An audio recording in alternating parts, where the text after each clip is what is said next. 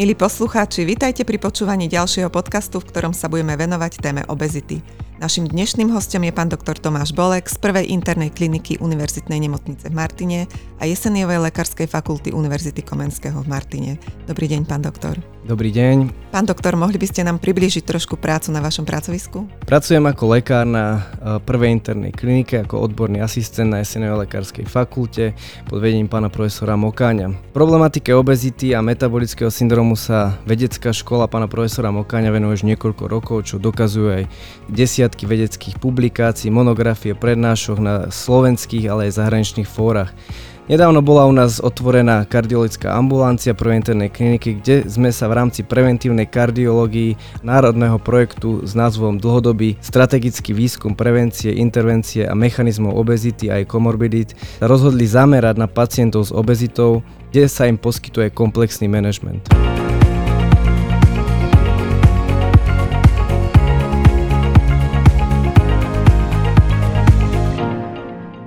Pán doktor, sú publikované štúdie, že takmer 39% sveta bude do roku 2030 trpieť obezitou. Toto vlastne je ten obezný pacient. Obezita je chronické ochorenie systémové, ktoré je definované ako hromadenie, nadmerné hromadenie tuku, ktoré je spojené so závažnými zdravotnými rizikami. Za obezného pacienta považujeme pacienta, ktorý má nadmerne akumulovaný tuk s vypočítaným body mass index nad 30 kg na meter štvorcový. Je dôležité vyzdvihnúť, že obezita je ochorenie, rovnako ako cukrovka, rakovina, zápal plúc, u ktorého ale nestačí len rada typu hybte sa viac a jedzte menej, ale určite schudnete. Takýto prístup a pohľad na problematiku obezity je určite obsolentný a simplexný a vzhľadom k zložitosti a komplexnosti tejto problematiky z našej strany nevhodný. Bolo by teda vhodné, keby bežná verejnosť vnímala obezitu ako ochorenie? Určite áno, obezita je ochorenie definované spoločnosťami odbornými ako chronické progredujúce systémové ochorenie s nadmerným hromadením tuku spojeným so závažnými zdravotnými rizikami, s vlastnou etiológiou, príznakmi a symptómami ako každé iné ochorenie. Aké sú rizikové faktory teda obezity? Keby sme to mali zjednodušiť, tak rizikovými faktormi obezity je súčasná dnešná rýchla doba. Keby sme opísali dennú rutínu väčšiny spoločností, zistíme, že každý si ten svoj rizikový faktor nájdeme. Sú nimi napríklad nedostatok fyzickej aktivity, nezdravé zdravovacie návyky, nedostatok spánku a zvýšené množstvo stresu. Tieto rizikové faktory patria medzi tzv. ovplyvniteľné a správnym motivovaním vieme tieto rizika znížiť. Ďalšími ale môžu byť rizika, ktoré je ťažšie ovplyvniť, ako je napríklad syndrom policistických hovarí, rôzne ochorenia endokrinného systému, nadobličiek, nízka pôrodná hmotnosť, užívanie liekov, ktoré majú obezitogénny efekt, artritídy, ale aj iné ochorenia, ktoré imobilizujú pacienta. Je veľmi dôležité poznať tieto faktory, vedieť ich identifikovať a v prípade potreby aj odstrániť. Pracujete ako lekár na prvej internej klinike denne sa stretávate s ľuďmi, ktorí trpia nejakými vnútornými chorobami. Aké percento týchto ľudí trpí obezitou? Keď si rozoberieme profil pacientov na prvej internej klinike, uh, môžeme to tak štatisticky vyjadriť, že takmer polovica pacientov trpí obezitou, uh, eventuálne nadváhou.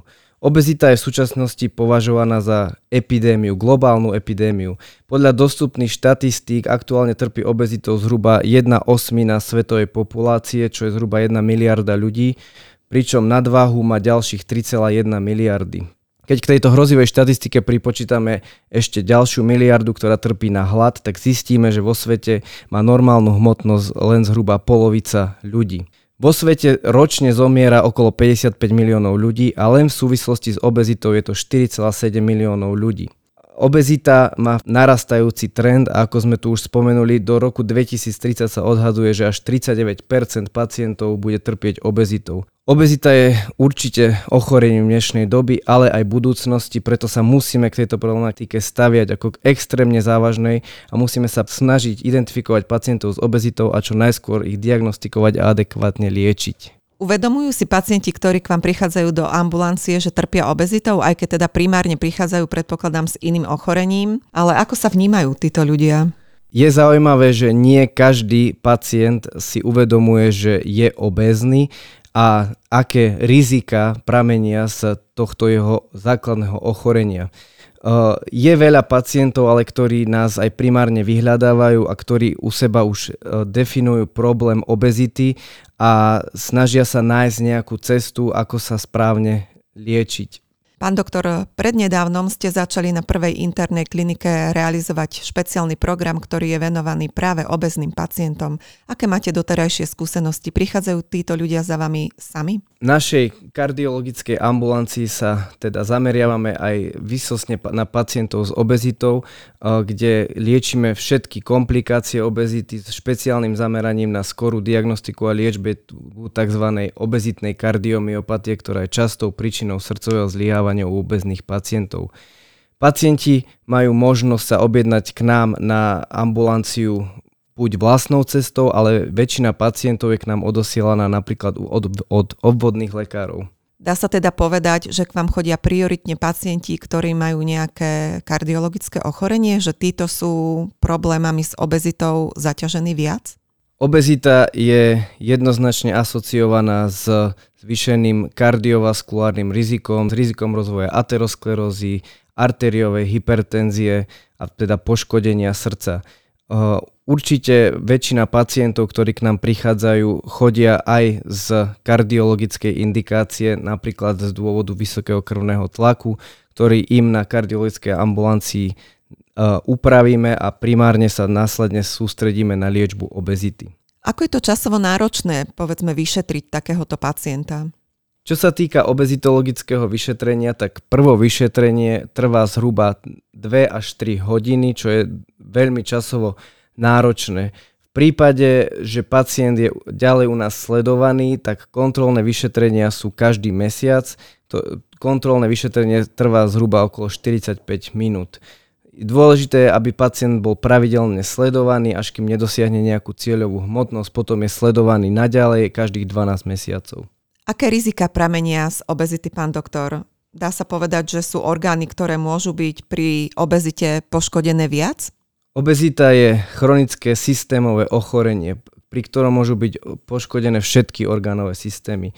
Sú údaje, že obezita je rizikovým faktorom, ktorý je spojený zhruba s 236 ochoreniami. Medzi najčastejšie patrí napríklad cukrovka, dyslipidémia, hypertenzia, syndrom obštrukčného spánkového apnoe, špecifické druhy rakoviny, steatohepatitida, gastroesofagálny reflux, zápaly klbov, syndrom policistických ovarí a neplodnosť. Ktorý orgánový systém poškodzuje obezita najviac, to je veľmi ťažká otázka, na to nepoznám odpoveď. Spomínali ste kardiologických pacientov ako veľkú rizikovú skupinu aké dôležité je pre týchto ľudí, aby schudli? Čo sa týka uh, kardiologických obezných pacientov, uh, liečba obezity by sme ju mohli nazvať, že je ka- kauzálna liečba pre nich. Vzhľadom k tomu, že pri liečbe obezity dochádza k znižovaniu rizikových faktorov, ako je ateroskleróza, arteriová hypertenzia, ale aj priamého poškodenia srdca pri hromadení tuku v okolí srdca, ale aj v do svalovine srdca, čiže pre nich je pokles hmotnosti liečba, ktorá je nevyhnutná v prípade predpokladu ďal, dlhšieho prežívania u týchto pacientov. Máte pre týchto pacientov alebo všeobecne pre pacientov s obezitou vytvorený nejaký špeciálny program, ktorý dokáže zabezpečiť, aby teda schudli? Čo sa týka vytvorenia špecifického programu, nič takéto nemáme vymyslené na prvej internej klinike. My postupujeme podľa európskych a amerických odporúčaní na liečbu obezity, ktoré sú dostupné pre odbornú verejnosť s tým, že sa počas nášho vyšetrenia zameriavame na detálny odber anamnézy, kde sledujeme, kedy obezita u pacienta vznikla, vyšetrujeme mu štandardné laboratórne vyšetrenia, hodnotíme mu množstvo telesného tuku v tele, hodnotíme mu psychodiagnostické testy na prítomnosť depresie a v rámci preventívnej kardiológie mu hodnotíme funkciu srdca echokardiografickým vyšetrením. V prípade nejakých patológií je mu doplnené aj cestou radiologickej kliniky CT koronarografické vyšetrenie na zhodnotenie srdcových ciev. Aké sú teda možnosti liečby pre týchto pacientov, ktorí trpia obezitou? Čo sa týka stratégie liečby obezity, ona pozostáva z troch pilierov. Jedným je tá nefarmakologická liečba, kedy pacientovi nastavíme presný jedálniček, rozplánujeme mu pohybovú aktivitu a motivujeme ho k chudnutiu. Ďalším pilierom je farmakologická liečba, kde máme určitú skupinu liekov, liekov, ktoré sa nazývajú antiobezitika a tretím pilierom je bariatrická alebo metabolická chirurgia.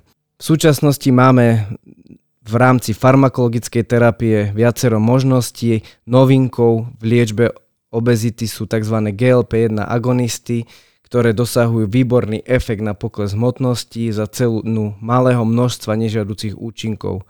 V prípade zlyhania týchto konzervatívnych postupov pacientovi po adekvátnej príprave navrhujeme bariatrickú alebo metabolickú chirurgickú liečbu. Spomínali ste bariatrickú chirurgickú liečbu, znie to celkom strašidelne. Čo si taký bežný človek môže po týmto pojmom predstaviť? Čo sa týka bariatrickej alebo metabolickej chirurgickej liečby, je to najúčinnejšia liečba na obezitu. Do, dosahujú pacienti pokles hmotnosti zhruba za jeden rok okolo 30% pričom táto liečba je dostupná aj u nás v Univerzitnej nemocnice v Martine. Čo sa týka operácie, pacientovi je táto operácia realizovaná laparoskopicky, to znamená, že ten nejaký invazívny zásah do jeho tela nie je až taký závažný a po prípade adekvátnej príprave a ďalšom sledovaní tohto pacienta tie rizika sú relatívne nízke. Pán doktor, čo si majú poslucháči predstaviť pod tým termínom bariatrická chirurgia? Bariatrická chirurgia alebo metabolická chirurgia je zjednodušenie odstránenie časti žalúdka za cieľom zmenšenia jeho veľkosti, čo má za následok zníženie kalorického príjmu pre obezného pacienta. To znamená, že pacient je schopný prijať menšie množstvo energie, kalórií tým, že nedokáže toľko následne po výkone zjesť. Koľkým pacientom sa takýto zákrok v Univerzitnej nemocnici v Martine už zrealizoval?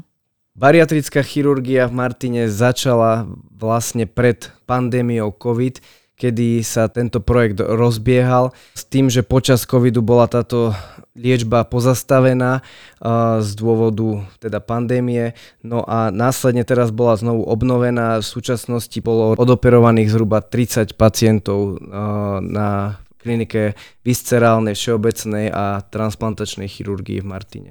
Išlo o pacientov iba z Turčianského regiónu alebo z celého Slovenska?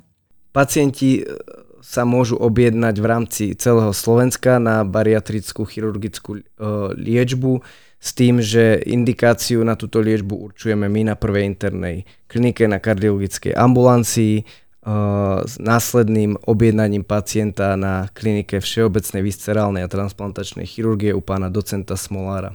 Dá sa zovšeobecniť, pre koho táto liečba vhodná je a pre koho nie? Zjednodušene povedané na metabolickú chirurgickú liečbu je indikovaný pacient s body mass index nad 40 kg na meter štvorcový alebo pacient B, s body mass index nad 35 kg na meter štvorcový v prítomnosti ďalších ochorení ako napríklad arteriová hypertenzia. Chirurgická liečba nie je vhodná v prípade, ak sú u pacienta prítomné závažné kontraindikácie k operácii, ktoré vám pri vyšetrení zhodnotíme my na prvej internej klinike ako napríklad ochorenia srdca, závažná depresia alebo napríklad abuzus alkoholu. Táto chirurgická liečba je nevyhnutná, je neoddeliteľnou súčasťou, alebo sa títo pacienti s obezitou môžu liečiť aj bez toho?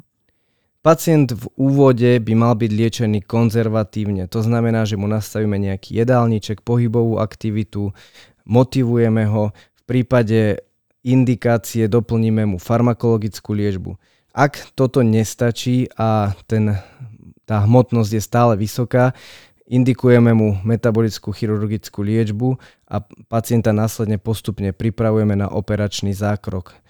Prípade, že pacient nie je manažovaný takto, ale rovno by bol objednaný na bariatrickú chirurgiu, je riziko toho, že uh, tá následná starostlivosť eventuálne ten pokles hmotnosti nebude dostatočný a nebude dostatočne účinná táto liečba. Aké vyšetrenia takýto pacient musí pred výkonom podstúpiť?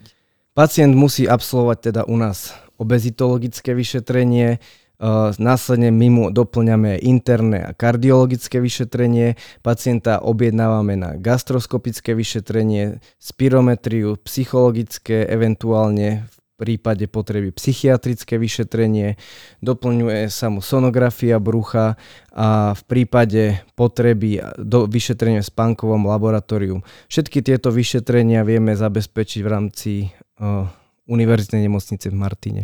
Tých vyšetrení je pomerne veľa, ide o dlhodobejší proces. Koľko asi tak trvá, kým pacient všetko toto absolvuje? Takáto príprava aj v rámci tej nefarmakologickej, farmakologickej liečby a celého balíku týchto vyšetrení trvá zhruba no, 3 mesiace, pokým pacient skompletizuje všetky, všetky potrebné vyšetrenia, takže zhruba 3 mesiace to trvá, kým sa dostane na chirurgickú liečbu. Aké sú vaše doterajšie skúsenosti? Neodrádza takáto dlhá príprava pacientov, aby podstúpili túto liečbu? Určite je to časovo náročná príprava, aj celý ten manažment. V prípade ale, že pacient e, nedosahuje dostatočný pokles hmotnosti a má nejaké ostatné rizika, ktoré môžu viesť k zhoršeniu jeho kvality života. Pacient e, je v zásade motivovaný podstúpiť všetk- celú túto tortúru vyšetrení, len aby sa dostal na túto chirurgickú bariatrickú liečbu. Takže nie každého pacienta to odradí. Samozrejme, pacient musí byť správne nastavený aj z tej psychologickej stránky, a aby sa operácie nebál a aby videl ten cieľ e, poklesu hmotnosti ako to svetlo na konci tunela. Ako majú obezní ľudia motiváciu schudnúť? Sú to predovšetkým rizika zdravotné? Čo sa týka motivácie, to je otázka, ktorú sa pýtame každého pacienta pri vyšetrení je to veľmi dôležité, aby sme vedeli, aká je motivácia u pacienta schudnúť. Väčšinou je to strach z úmrtia na obezitu a jej komplikácie napríklad v rodine. Eventuálne veľa pacientiek nám prichádza kvôli neplodnosti, kedy ten pokles hmotnosti môže mať veľmi pozitívny vplyv v prípade nejakej snahy o otehotnenie. No a potom samozrejme už e, pacienti, ktorí sú s komplikáciami obezity, ktorí už ale v zásade prichádzajú veľmi neskoro, tak títo pacienti sú motivovaní svojimi ťažkosťami.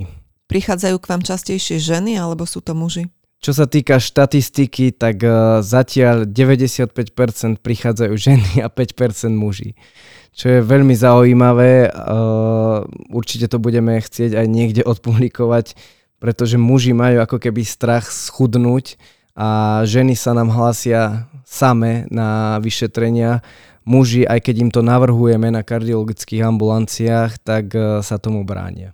To je veľmi zaujímavý poznatok. V populácii vidíte, že je to vyrovnané, myslím, pomer tých obezných žien a mužov, alebo je tých obezných žien viac? Čo sa týka populácie, eh, určite je to vyrovnané, je rovnako obezných aj mužov, aj žien. Uh, problém je taký, že tá motivácia u tých žien môže byť aj teda to estetické hľadisko, uh, eventuálne tá neschopnosť otehotnieť, čiže tie ženy sú v tomto také poctivejšie. Muži to začínajú riešiť, a aspoň my sme to tak odsledovali, až keď majú komplikácie z tej obezity. Ako som povedal, to už môže byť veľmi neskoro. Aká je veková štruktúra pacientov, ktorí prichádzajú s obezitou? Čo sa týka nášho súboru pacientov, ktorých máme v súčasnosti odliečených, tak eh, priemerný vek je okolo 30 rokov Najviac pacientov máme odoslaných zatiaľ od ginekologov, čo sú teda uh, tie mladé ženy, ktoré nemôžu otehotnieť, uh, takže priemerný vek sú relatívne mladí ľudia. Myslíte si, že mladší ľudia majú väčšiu motiváciu riešiť svoj problém s obezitou? Určite áno. Myslím si, že vzhľadom k tomu, že o obezite sa už dosť rozpráva aj v médiách, v tlači a je to problém, ktorý je v súčasnosti riešený, či už je to v televízii alebo kdekoľvek na svete. Mladí ľudia vnímajú tento problém ako závažný a snažia sa ten problém nejako riešiť Uh, problémom je ale aj detská obezita, o ktorej sa tiež rozpráva veľmi málo a tá nám narastá dekadicky. Takže tento problém ešte len príde a tých mladých ľudí bude stále viac a viac, ktorí trpia obezitou. Môžeme teda povedať, že obezita začína byť problémom predovšetkým mladej generácie? Môžeme to presne takto povedať, že vzhľadom k tomu hroznému nárastu čísel, v, čo sa týka detskej obezity.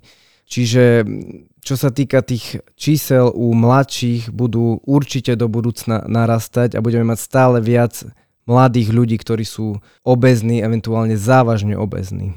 V čom vidíte hlavný problém? Prečo sa títo ľudia stávajú obezní? Majú nejaké nesprávne stravovacie návyky alebo je to celkovo o nesprávnom životnom štýle? To je veľmi dobrá otázka, ale aj veľmi náročná otázka. Vzhľadom k tomu, že v súčasnosti sa najviac pozera na obezitu ako na problém dnešnej doby a teda problém sedavého spôsobu života, zvýšeného príjmu kalorického a zvýšeného stresu. Myslím si, že toto je ten jeden faktor.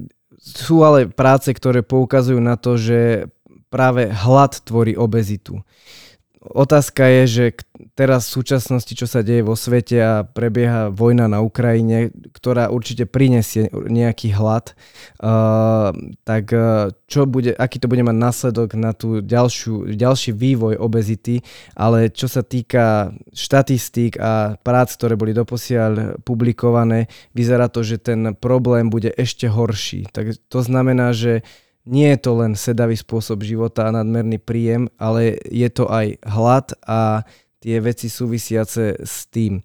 Uh, čo sa týka detského veku, najrychlejší náraz hmotnosti majú práve uh, deti s nízkou porodnou hmotnosťou. Je to rizikový faktor na vznik obezity.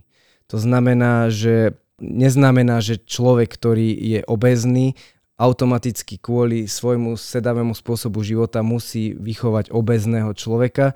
Môže to byť paradoxom, že človek, ktorý je chudý alebo až extrémne chudý a dajme tomu hľaduje, môže mať väčšie riziko u o, svojho potomka a vzniku obezity. Čo je taká zaujímavosť, že hlad plodí obezitu.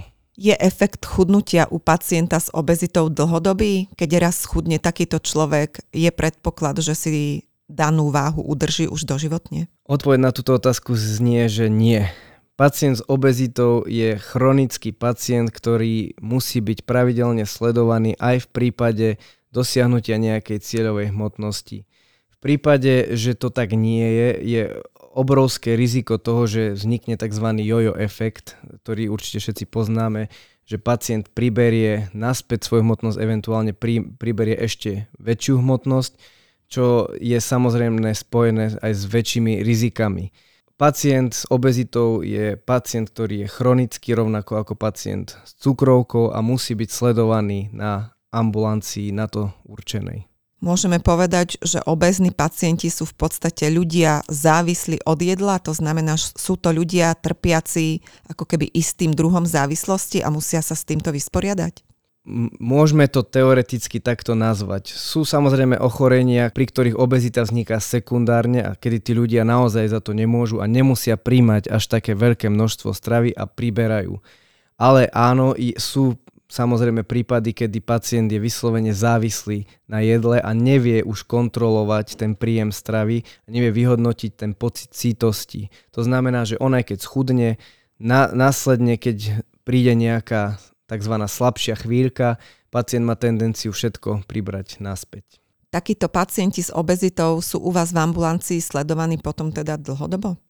Áno, pacienti s obezitou, ktorí aj dosiahnu cieľovú hmotnosť, sú u nás sledovaní dlhodobo. Je to teda samozrejme aj na nich, aby tú ambulanciu navštevovali, ale majú odporúčané, aby boli u nás sledovaní aj v prípade cieľovej hmotnosti raz za rok. Ľudia sú k sebe obyčajne pomerne málo kritickí, možno si často aj povedia, že niečo by s tou váhou urobiť mali, ale čo by malo byť takým dôležitým impulzom k tomu, aby si naozaj uvedomili, že áno, mám problém s nadváhou, potrebujem to už riešiť komplexne a obrátiť sa na lekára. Čo sa týka vyhodnotenia samého seba, či už som pacient alebo nie som pacient s obezitou, je to v zásade v súčasnosti veľmi jednoduché, pokým človek má dostupný internet, eventuálne doma kalkulačku, vie si vyrátať, či patrí do skupiny obezita, to znamená, že má BMI nad 30 kg na meter štvorcový. Vypočítame to jednoducho vzorcom hmotnosť lomené výška v metroch štvorcových eh, na, na, na druhu, eh, kedy pacient sa vie zaradiť do určitej skupiny. Pacienti s nadváhou uh, u nás sú sledovaní tiež, pretože to sú pacienti, ktorí nie vždy síce vyžadujú aj farmakologickú liečbu, ale v prípade správneho nastavenia a motivácie uh, pacienta na nejaký určitý jedálniček s určitými pohybovými vzormi uh, pacient sa môže dostať do normálnej hmotnosti, čiže pod BMI 25 a o, následne sa môže vyhnúť vzniku obezity. Z vášho pohľadu ako lekára, internistu, aký životný štýl by mal človek viesť, aby nedospel do takéhoto štádia? Čo sa týka dnešnej doby, zdravý životný štýl je vec, ktorá je extrémne náročná. A to kvôli tomu, že ľudia v súčasnosti nemajú čas sa normálne stravovať, nemajú čas sa normálne hýbať a nemajú čas normálne spať, eventuálne nežiť pod tlakom. Čo sa týka nejakej takej prevencie tohto, aby sme sa vyhli tejto rýchlej dobe, je dôležité byť trošičku sebec a myslieť aj sám na seba a nájsť si priestor na tieto také základné štyri piliere zdravého životného štýlu, kedy musíme si nájsť čas na tú kvázi zdravú stravu, kedy si musíme čas nájsť na spánok a, a musíme sa vyhýbať stresovým situáciám samozrejme. A čo sa týka pohybovej aktivity, a my pacientom s obezitom hovoríme, že aj prechádzka je pohybová aktivita. Tak to znamená, že nie každý musí hneď automaticky chodiť do fitness centra, kde strávi 1,5-2 hodiny cvičením, ale môže sa ísť prejsť uh, uh, eventuálne vyhnúť sa všet, prechádzaním, dajme tomu, po, po meste všetko autom, môže vy, využiť bicykel, eventuálne uh, kolieskové korčule, ale nejakú tú aktivitu si nájsť aj v tých takých malých uh, časových úsekoch, ktoré počas dňa máme a snažiť sa uh, aspoň niekde tú aktivitu nazbierať. Pán doktor, vedeli by ste dať našim poslucháčom na záver nášho dnešného podcastu nejakú základnú radu, ako sa vysporiadať s blížiacimi sa sviatkami, čo sa týka stravovania? Moja rada na tieto Vianoce, ale aj na všetky ostatné bude užite si pokojné a pohodové Vianočné sviatky a strávte ich so svojou rodinou a užite si všetky tradície, ktoré máte radi a jedenkrát za rok určite takýto prehrešok, akýkoľvek bude, vôbec nie je nebezpečný. Ďakujem veľmi pekne nášmu dnešnému hostovi, pánovi doktorovi Tomášovi Bolekovi z prvej internej kliniky, s ktorým sme sa rozprávali o probléme obezity. Milí poslucháči, budeme veľmi radi, ak nás budete počúvať aj na budúce. Dovidenia. Dovidenia.